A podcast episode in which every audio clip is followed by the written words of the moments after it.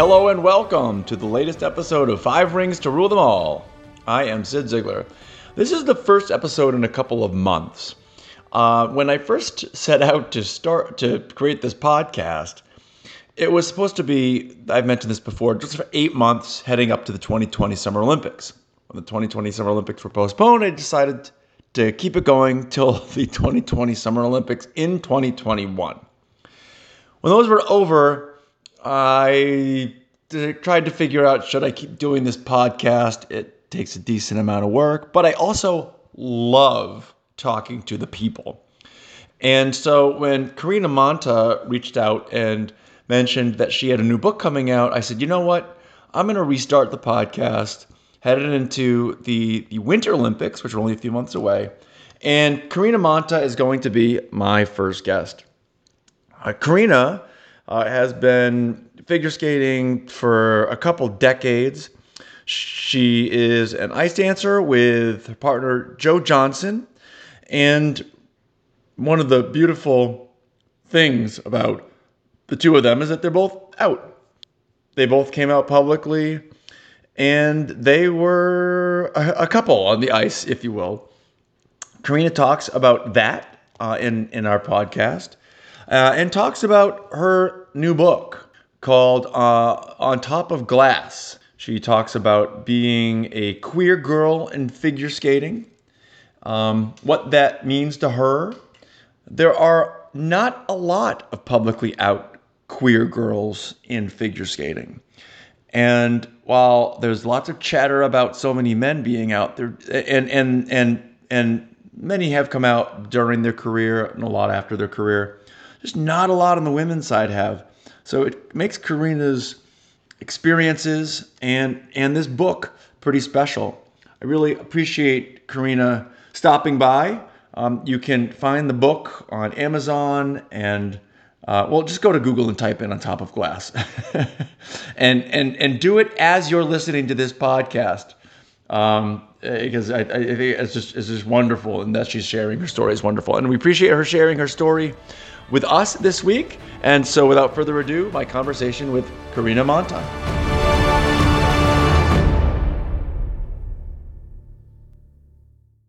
I'm here with Karina Manta. So, Karina, my, my first question is just about the title of the book, On Top of Glass. And I'm curious the the word glass what does this may sound so dopey but that jumped out at me because there are lots of words you could have chosen, but you chose the word glass. What does yeah. that mean to you? um, no, not dopey at all.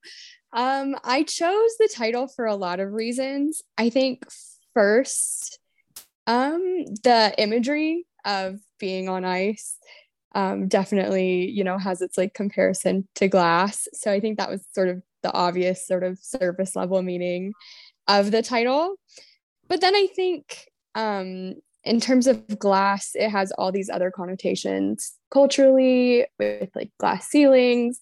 Um, and then the fact that like glass is uh, dangerous. Um, and so, and my experience as a queer girl in figure skating was that, um, you know, sometimes being different felt really dangerous um, and I felt like I had to be really careful. And I think the title evokes on those themes um, and then also celebrates sort of like coming out and and being able to like get on top of that glass ceiling um, and hopefully you know find a community of other people there as well there's a huge misconception about uh, ice dancing and figure skating and everything where we, we put on a pair of skates and glide across the ice. And, and the misconception is that there is this incredible widespread acceptance. But even on the men's side, where some people think that, oh, everybody's gay, that, that's not true. It's not true. And, and even a lot of the, the LGBTQ people find it hard to come out walk me through your experience as an LGBTQ person on the ice coming out. Um, yeah, so it's obviously a really long process that I get into a little bit more with the book, but the opening, the very opening of the book is a prologue, and I talk about being a young teenager and Googling like bisexual female figure skaters or lesbian female figure skaters. Um, and I thought I was just being like curious. Um, I didn't even think I was like queer at all yet. Um, I just wanted to know, and no names came up when I did that. Um, and I did find a list of some men, um, but even still, there it wasn't a huge community at the time. And you know, the sport of figure skating is still judged. Um, it's still really gendered in a lot of ways, and so I think at the time there was a lot of work to be done and there's still work to be done in terms of making figure skating a safe um, and welcoming and celebratory space for queer people um, but yeah that was my first experience was oh there are no other women in skating who who are like you um, and and i'm so grateful because since being out that has definitely changed and i found a a community of queer women that I'm like so proud to be a part of. Um, but yeah, it was really isolating. Tell me about that. I think every LGBTQ person understands the isolating feeling of before you come out, and certainly before you come out publicly, feeling like you're the only one, or or even if you're not the only one, you're just kind of in this silo by yourself. But tell me more about after you shared your story publicly, what you experienced from people in the community in in in skating and outside of skating. Yeah, um, and I should add, I was very lucky because my figure skating partner Joe Johnson um, is an out gay man and was out before I was. And so having him as a support was really um, invaluable to me in that time. And I'm so grateful that I kind of got to go through that process with him um, by my side. Uh, and then after I came out publicly, um, I'm so grateful, but I was met with a lot of love. Um, and it was, I was so scared. And then for that fear to just be met with um, so much acceptance and celebration, uh, our first event, I came out two weeks before we competed at the Grand Prix Skate America. Um, and we got on the ice and there were pride flags in the stands. And I just remember feeling um, just seeing those flags and like knowing that I was, um, you know, with with my best friend on the ice who's also out and we were getting to represent something kind of beyond ourselves. Uh, it was just such a special moment. Um, isolate wait uh, so so i'm going to stop you right there yeah that, that, what, what an what an amazing moment you you you talked publicly for the first time about being lgbtq and suddenly you're at this major international competition and you see pride flags and, and this may be an impossible question to answer but my question for you is do you think those pride flags were there before and you were just realizing them for the first time? Or do you think they showed up because you had shared your story publicly? Um, okay, so I do know there had been pride flags at events before when Joe and I skated because he was out. Um, and even like the previous nationals, there had been a few flags, and I remember taking the ice and pointing to them and being like, Joe, they're for us, but I wasn't publicly out yet. So like they were for us, but people didn't know necessarily. Um, and so I think that moment of like the flags being there and like I actually got to claim them um, was definitely a different feeling. And I think there are a few more of them. I don't know for sure, but it felt like there were more of them, but it might have just been my perspective at the time. it's a, kind of an interesting concept that there's this thing that um, people who buy um, people who buy Porsches or people who buy red cars suddenly when they get on the road they suddenly they notice more Porsches or more red cars on the street And that's mm-hmm. that's what's interesting to me is that the figure skating world and, and, and figure skating, ice dancing, pairs dancing, all that that entire mm-hmm. world. Mm-hmm. It is so popular in places that reject LGBTQ people, where same-sex marriage isn't legal, Japan and Russia. Mm-hmm. But what I hear over and over again from LGBTQ skaters is that they feel tons of support. And that's why I'm, I'm I'm curious, and it's just interesting for me to drill down with someone like you to try to figure out was that support there before you came out, or did it just and and and you just weren't really aware of it, or did it actually the support show up after you came out? Um, it's an interesting question. Uh, and I do think, um, in terms of like figure skating, still kind of there being situations where um, are certain areas where you have to compete that aren't as accepting. Um, that's definitely, I know, a, a, concern for a lot of skaters. Um, and I never was in the position where I was competing well out in a place where I felt like I'm safe. Um, so I'm maybe not the best person to answer that question. Um, I will say that I do think like coming out garnered a lot of support. Um, like I heard from people I ne- wouldn't have necessarily like known how they felt about, you know, like me being an out queer athlete. Um, and then also just like finding other skaters who maybe um, didn't feel like they had a community either. It it allowed us to connect with one another. Um, and that I think happened as a result of me being out because otherwise we just like wouldn't have known. Um, but but I do think a lot of it comes from the out athletes, right? Of saying being brave enough to um, share their experiences and then push the sport forward in that way?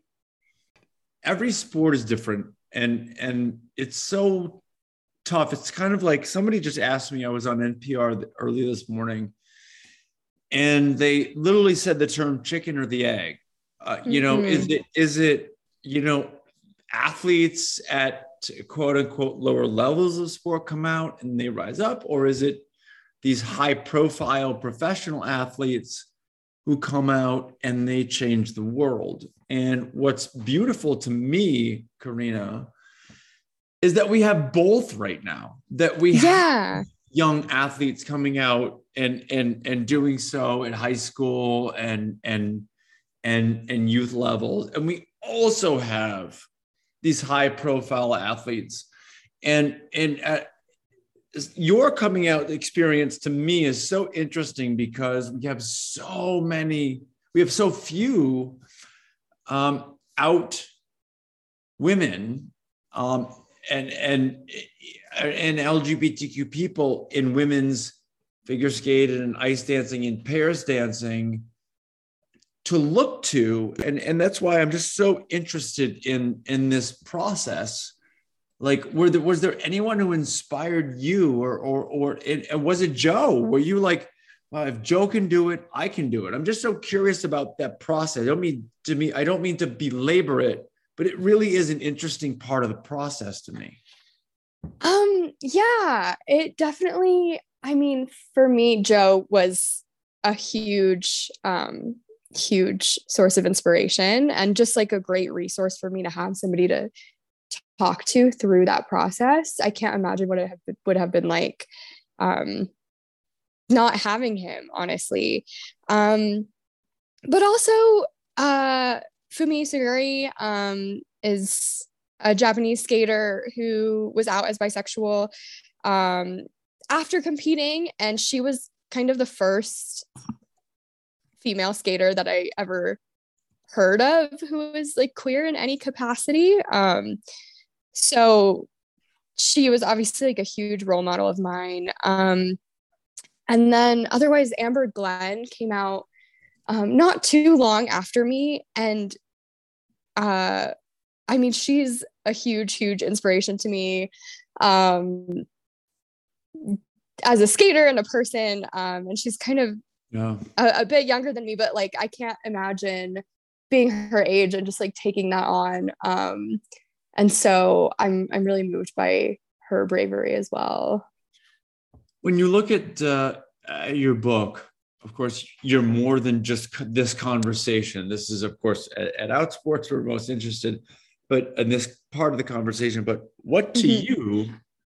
What are the big one or two stories in your book that you think are so important to share? Oh, I have to think. That's a good question. um, I mean, I think in a lot of ways, um, even the stories that aren't necessarily about my queerness um, are still connected to it in some way. Um, I mean, some of the major themes are around the way I felt about my body for a long time in, in figure skating and just as a teenage girl. Um, and like my relationships to other other people um, as a teenage girl uh, and the fact that i had anxiety and panic attacks for a long time. And i think even though like that might not be directly associated with my queerness i think the fact that growing up i had i felt all this restraint and i felt like um, i couldn't allow myself to be wholly myself um, and i felt like i really had to like restrain a lot of aspects um, of my identity around other people uh, all ends up tying together and sort of is is related to the queerness even if it's not about that.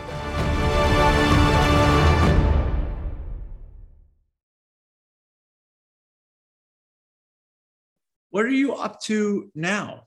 You know i what are you up to today? Um, are, are you still skating um, yeah. So Joe and I still skate professionally together. Um, after retiring competitively, we joined a tour with Cirque du Soleil um, and had a wonderful time and kind of did that until the pandemic shut down touring shows. Um, and then last winter, we were in the UK on the TV show Dancing on Ice, which was a lot of fun. Um, and so we did that. And now I'm kind of just focused on book stuff um, at the moment, but definitely still professional skating with Joe um, every chance I get. How much time do you two spend together? Are you beyond uh, just you know uh, on, on the ice, uh, you know, performing professionally? Are you two friends? Yeah, he's he's my best friend. Um, we're actually living together right now. So is he there right now? Uh, he is. I I could go find him uh, probably in another room.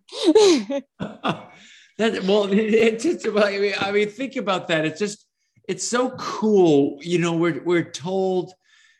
I talked to Randy Gardner, you know, obviously mm-hmm. decades ago, and and and and he and uh Tai Babilonia, you know, mm-hmm. they were they were just, you know, they were reported to be lovers and you know, sex, uh, sexually interested, and that was kind of expected when you danced with someone of the opposite gender. And here you two are. You're like, you're both LGBTQ, you're best buddies, and you're just living together. You're just friends, and you're just compete. Uh, well, you're not competing together anymore, but yeah. you're you know professional and i just i just love that evolution and i know randy would love loves that evolution yeah um, i always thought it was so funny when we were competing uh, we oftentimes would in interviews and stuff people would be like oh you guys are like fighting the narrative that uh, partners have to be in love you know when they're skating together. Um, and we were like we kind of laughed about it because yeah of course like we don't have that kind of relationship but like we do love each other a lot. So it's not like we were having to stretch so far to be like pretending to be in love with each other on the ice. Um, uh, we like we don't have a sexual relationship, obviously, but we get along.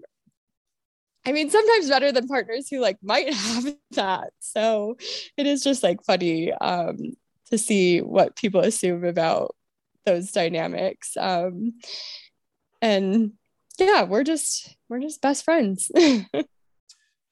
Um, what again, so it's kind of as we're wrapping this up, as people read your book, what what's the what's the big takeaway that you wanted to share? I've written a couple books, and there's always one. There's always a a takeaway. So one key message that you want people to walk away from, and there might be two or.